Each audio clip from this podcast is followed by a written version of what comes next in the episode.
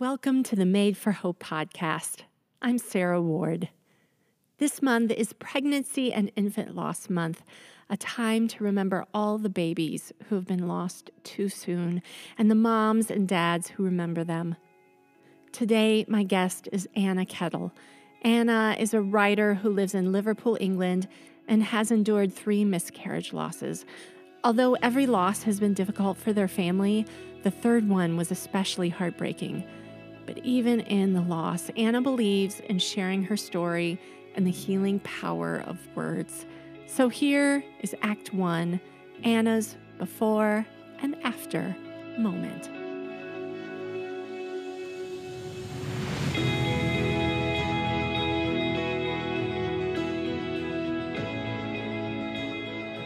Me, the um, kind of the big before and after was actually, it sounds weird to say, but it wasn't my first miscarriage. It was actually my third one. And um, that might sound a little strange, but I think it was because the first one we had was just sort of like, oh no, we've miscarried and it's sad. But, you know, it's one in four, isn't it? It happens. It's awful, but it does happen to a lot of women. And I had had quite a number of friends who'd have miscarriages between kids, and, you know, and, and it's, it's a hard thing to go through always, you know, whether you've had one or, you know, three or five or however many. But there is that sense of like when you just have one, oh well, you know, we'll get over this and then we'll try again and everything will be fine again, I'm sure. And actually, even clinicians tell you that, you know, you go to the hospital and they're like, it's really normal, don't worry about it. You know, and so friends and doctors, everyone tells you that after you've had a miscarriage, like, don't worry, you know, I'm sure everything will be fine next time. And that's kind of what we believed.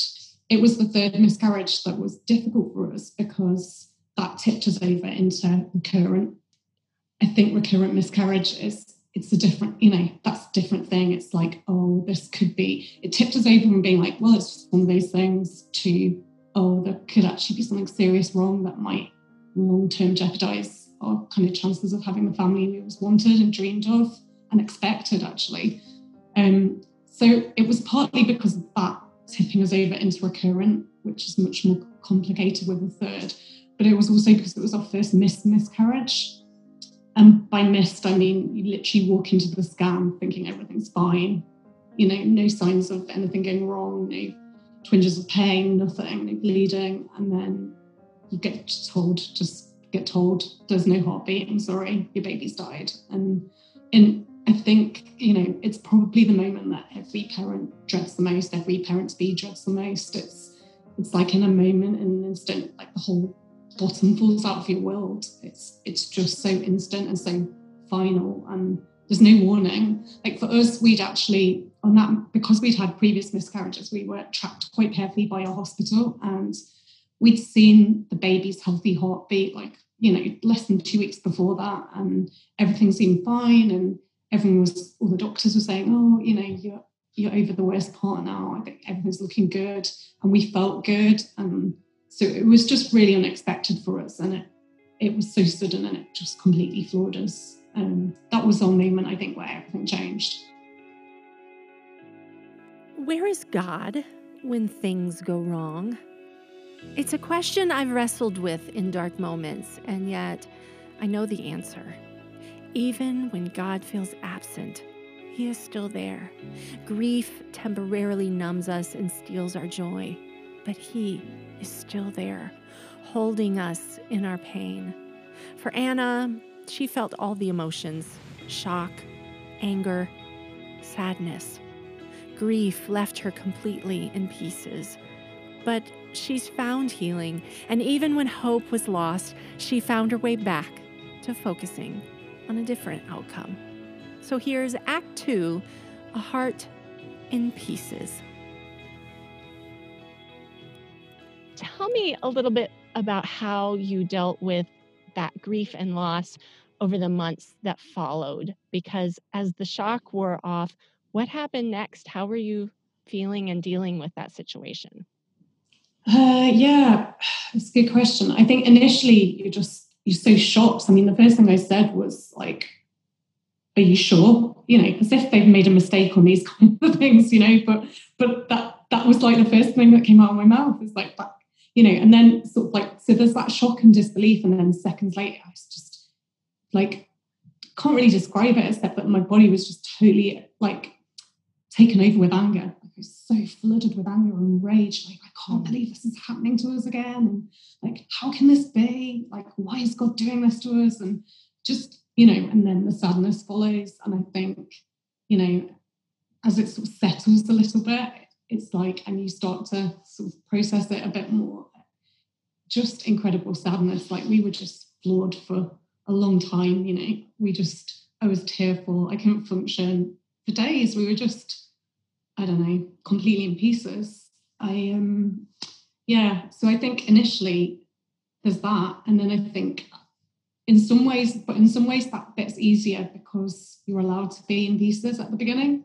You know, people expect that. People bring you around like flowers, you know, meals, you know, keep messaging you to say, Are you okay? And you know, you get signed off work for a few weeks. And so almost in some ways that's okay because you can afford to fall apart at that bit. But I think it's but the harder bit for us almost was like the long termness of it. Like after a couple of weeks, it wasn't okay. It wasn't suddenly going to be okay again. Um, and yeah, and I think for us, it just became a question of like just you just have to keep going one day at a time, just one foot in front of the other.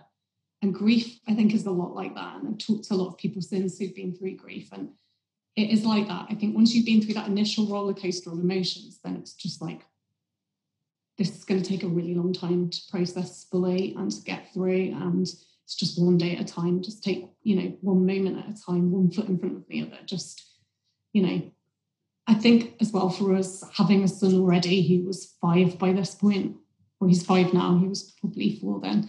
Um, that helped as well because every day we had to get up and just put on a brave face and do stuff with him, and take him to parties and football and school and everything else. So that keeps you going on the surface. And I think that was probably my saving grace in it all, in that I having him and I didn't just allow myself to just fall into total depression over it and hopelessness. I had to just find the good, you know, in the everyday. And I think that's what we tried to do where did you struggle in your faith or did you struggle in your faith on this journey of of healing and grief? Yeah i mean i think the third one in particular for us was um i don't know it floored us both for a long time and i think a large part of that was um you know disappointment in god. I think you know for a number of reasons we really felt like this third child was well fourth child, but third kind of pregnancy loss was going to be one to keep. We'd prayed a lot. There was a lot of people praying for us, and just lots of different reasons. We just felt like this one was going to be okay. And then, of course, when it isn't, that just left us with a lot of questions to wrestle through. Like, where's God when things go wrong? I guess that's the question, you know, it's the ultimate question, isn't it? It's like, you know, if God loves us, how could he let this happen to us? And so, yeah, we've wrestled with all of those kind of existential questions quite a lot in the aftermath. Yeah, I think we had a lot of anger to process, and um, yeah, it, it took some time. It, it's hard. I felt like it was a loss of hope for a couple of reasons, partly because of the stuff I already talked about around it tipping us into recurrent miscarriage. Um, and it was also because there was no answers at the end of it. Like so, you know, we had we had some um, we had some tests afterwards. Some DNA samples were taken from my my third miscarriage, and they showed like a healthy baby girl. Like there was nothing wrong with them. You know, quite often people say, "Oh well, maybe it was the best." You know, maybe you know there was something wrong. In a sense, we came away from this scenario like no answers, and also because there's no answers and it's still unexplained in, infertility, it's still unexplained miscarriage. You know, like for so long in, in infertility, I think, in, you know, any any form of infertility, I think actually the focus is always like, I just need to get to the end. And the end being like when we get a baby, when we get a healthy pregnancy, when we get a full term, you know, healthy child at the end of this. Um, and, you know, the sad fact is that doesn't always happen. You know, gosh, we still hope it would happen for us. But I think as time goes on, you realise that um, that may be less and less likely. And I think if all your hope is in that outcome, then you know quite quickly everything falls apart. Um, so I think we've had to learn to not put all our security and all our confidence and all our hope just on that thing, on like God will give us this baby, God will answer our prayers, but, also that can't be our ultimate hope. It can't be in the that outcome because we don't know if we'll get it. That's been a big shift for me. It's like realizing that my hope can't be in the outcome. It's got to be in God. Really, that's the only sure, firm hope that we've got. Act three is about finding the gifts in our brokenness. When you're in grief, some days the only gift you can find is seeing the birds in the sky or watching the orange glow of the sunset and realizing that you've made it through another day. Some days the gifts we find are small, but sometimes in those tiny reminders, we realize that hope is not lost. It resonates like a heartbeat. It beats in our soul, reminding us to hang on to these small gifts of grace, gratitude filling our cups by drops. For Anna, she has learned that the gift can be an invitation to draw closer to God in her pain. And in that invitation is hope and healing. Here's Act Three pressing into God when you're brokenhearted. Well, there's been a couple of major ones for me. I think the first one has been the gift just of having to press into God more deeply, having to press into his presence. You know, there's that verse, isn't there, that in a, I think it's Psalm 34 that says, um, he draws close to the brokenhearted um, and to all those who are Christian spirit. And that's been a promise that I've held on to a lot during this season. Yeah, it, I suppose for me, you know, for quite a while, I used to wrestle with verses that said things like, in, you know, the Beatitudes where it says, um, blessed are those who mourn, for they shall be comforted. And it's just like, how can you be blessed if you're mourning, like if you're grieving? You know, yeah. that is not a blessed thing. No one would choose that, would they? And um, yeah, and you know, it was something I wrestled with for a while. But I think actually, for me, the blessing hasn't been in the loss and in the grief itself. It's been in the invitation to draw closer to God and to know that as I draw closer to Him in that, that He's there. He's there in the most dark and hopeless moments. The other thing for me as well has been it's just been an invitation to be vulnerable and to be open about our struggles and our pain. Like we didn't have to do this. We don't, you know, I didn't have to come on shows like this or blog about it and share our story. But it was something I really felt that I wanted to do, partly because I'm a writer, and so it's naturally how I process and you know, um, sort of just work through stuff myself.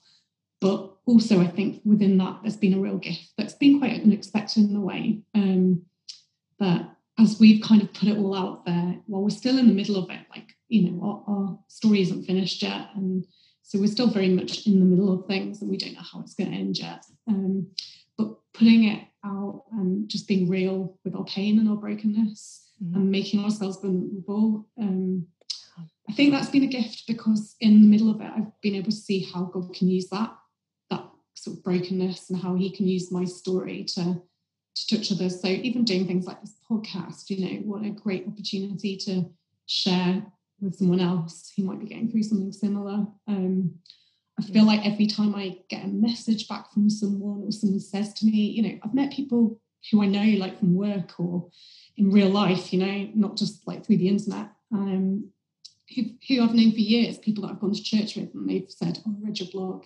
I had a miscarriage recently as well. And I've never mm-hmm. told anyone that before. And, you know, reading your story makes me feel less alone. And just things like that are a gift because it makes what we've been through in some way a little bit more redemptive. There's some like redemption in there, even in the midst of the most messy, broken parts of our own story. There's like there's mm-hmm. some healing in there, and that that's healing for you, and it's healing for others as well. Um, so that's been a really great and quite unexpected gift for me, actually. In the first sort of stages, in the first few weeks, just doing things that are about being a good friend. Someone say things like, you know, hopping around. Like some of my friends were like, you know, how are you doing?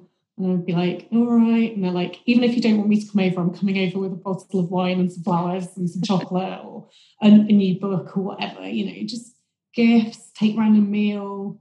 Offered to, if they've got other kids already, offered to take their kids for a few hours so they can have some time to themselves um, as a couple. You know, just small acts of kindness, te- regular texts as they're thinking of them and you, you're praying for them. I think so often with death and you know whether it's miscarriage or another form of death and you probably find the same sarah but so many people struggle i think a lot of people just don't know how to deal with it or handle it or talk about it. And so it's almost like ignored like the elephant in the room. And i think the worst thing you can do as someone's friend or family member is just kind of not say anything. Like even if you don't know what to say i think the thing to say is i really don't know what to say but I just want you to know that I love you and I'm here for you and you know I'm thinking of you. But the other thing I'd say is um, kind of thinking about the longer term as well. Like if you're a friend or family member for the long haul, so thinking about things longer term, like when it's Mother's Day, when it's the anniversary of a death, when it's I don't know the due date that never happened, those kind of dates. Be there if you can remember those and just be aware and yeah, just be there longer term as well. It's easy to say after you're out of the worst of it, and it's so hard to remember when you're in the middle of it. But when things are painful and hurting and everything feels like it's falling apart, it's it's not forever. It's it's just now, you know. Like our season has gone on for three years. It seems like a really long time, but you know, I still have to stand back sometimes and say, we're not always going to be in the middle of this. Like one day life will have moved on and you know, we'll be in another stage of life and this won't always be the thing that's like hanging over us. You know it's hard right now. But i think getting that perspective and i suppose my advice would just be like hang in there and also just hang on to jesus. Just hang on so tight to him and put your hope in him rather than in the outcome. Mm. because you know that's the hope that will never kind of disappear. It will never it will never never disappoint. You know it's the only sure firm hope we've actually got is in him um, not in a specific outcome. Thanks to my guest, Anna Kettle, who is coming out with her first book in spring 2021. It's a collection of devotionals about learning to live a slower and more soulful life. You can pre order Sand Between Your Toes on Amazon right now. To learn more about Anna, check out her website at annakettle.com or find her on Facebook or Instagram. I'll put all those links in the show notes too. If you've experienced loss and need some ways to help remember your loved one, I have a grief resource that gives you 24 ways to cherish your loved one's memory. You can find the link in the show notes as well as many other resources at sarahrward.com. Thanks so much for listening.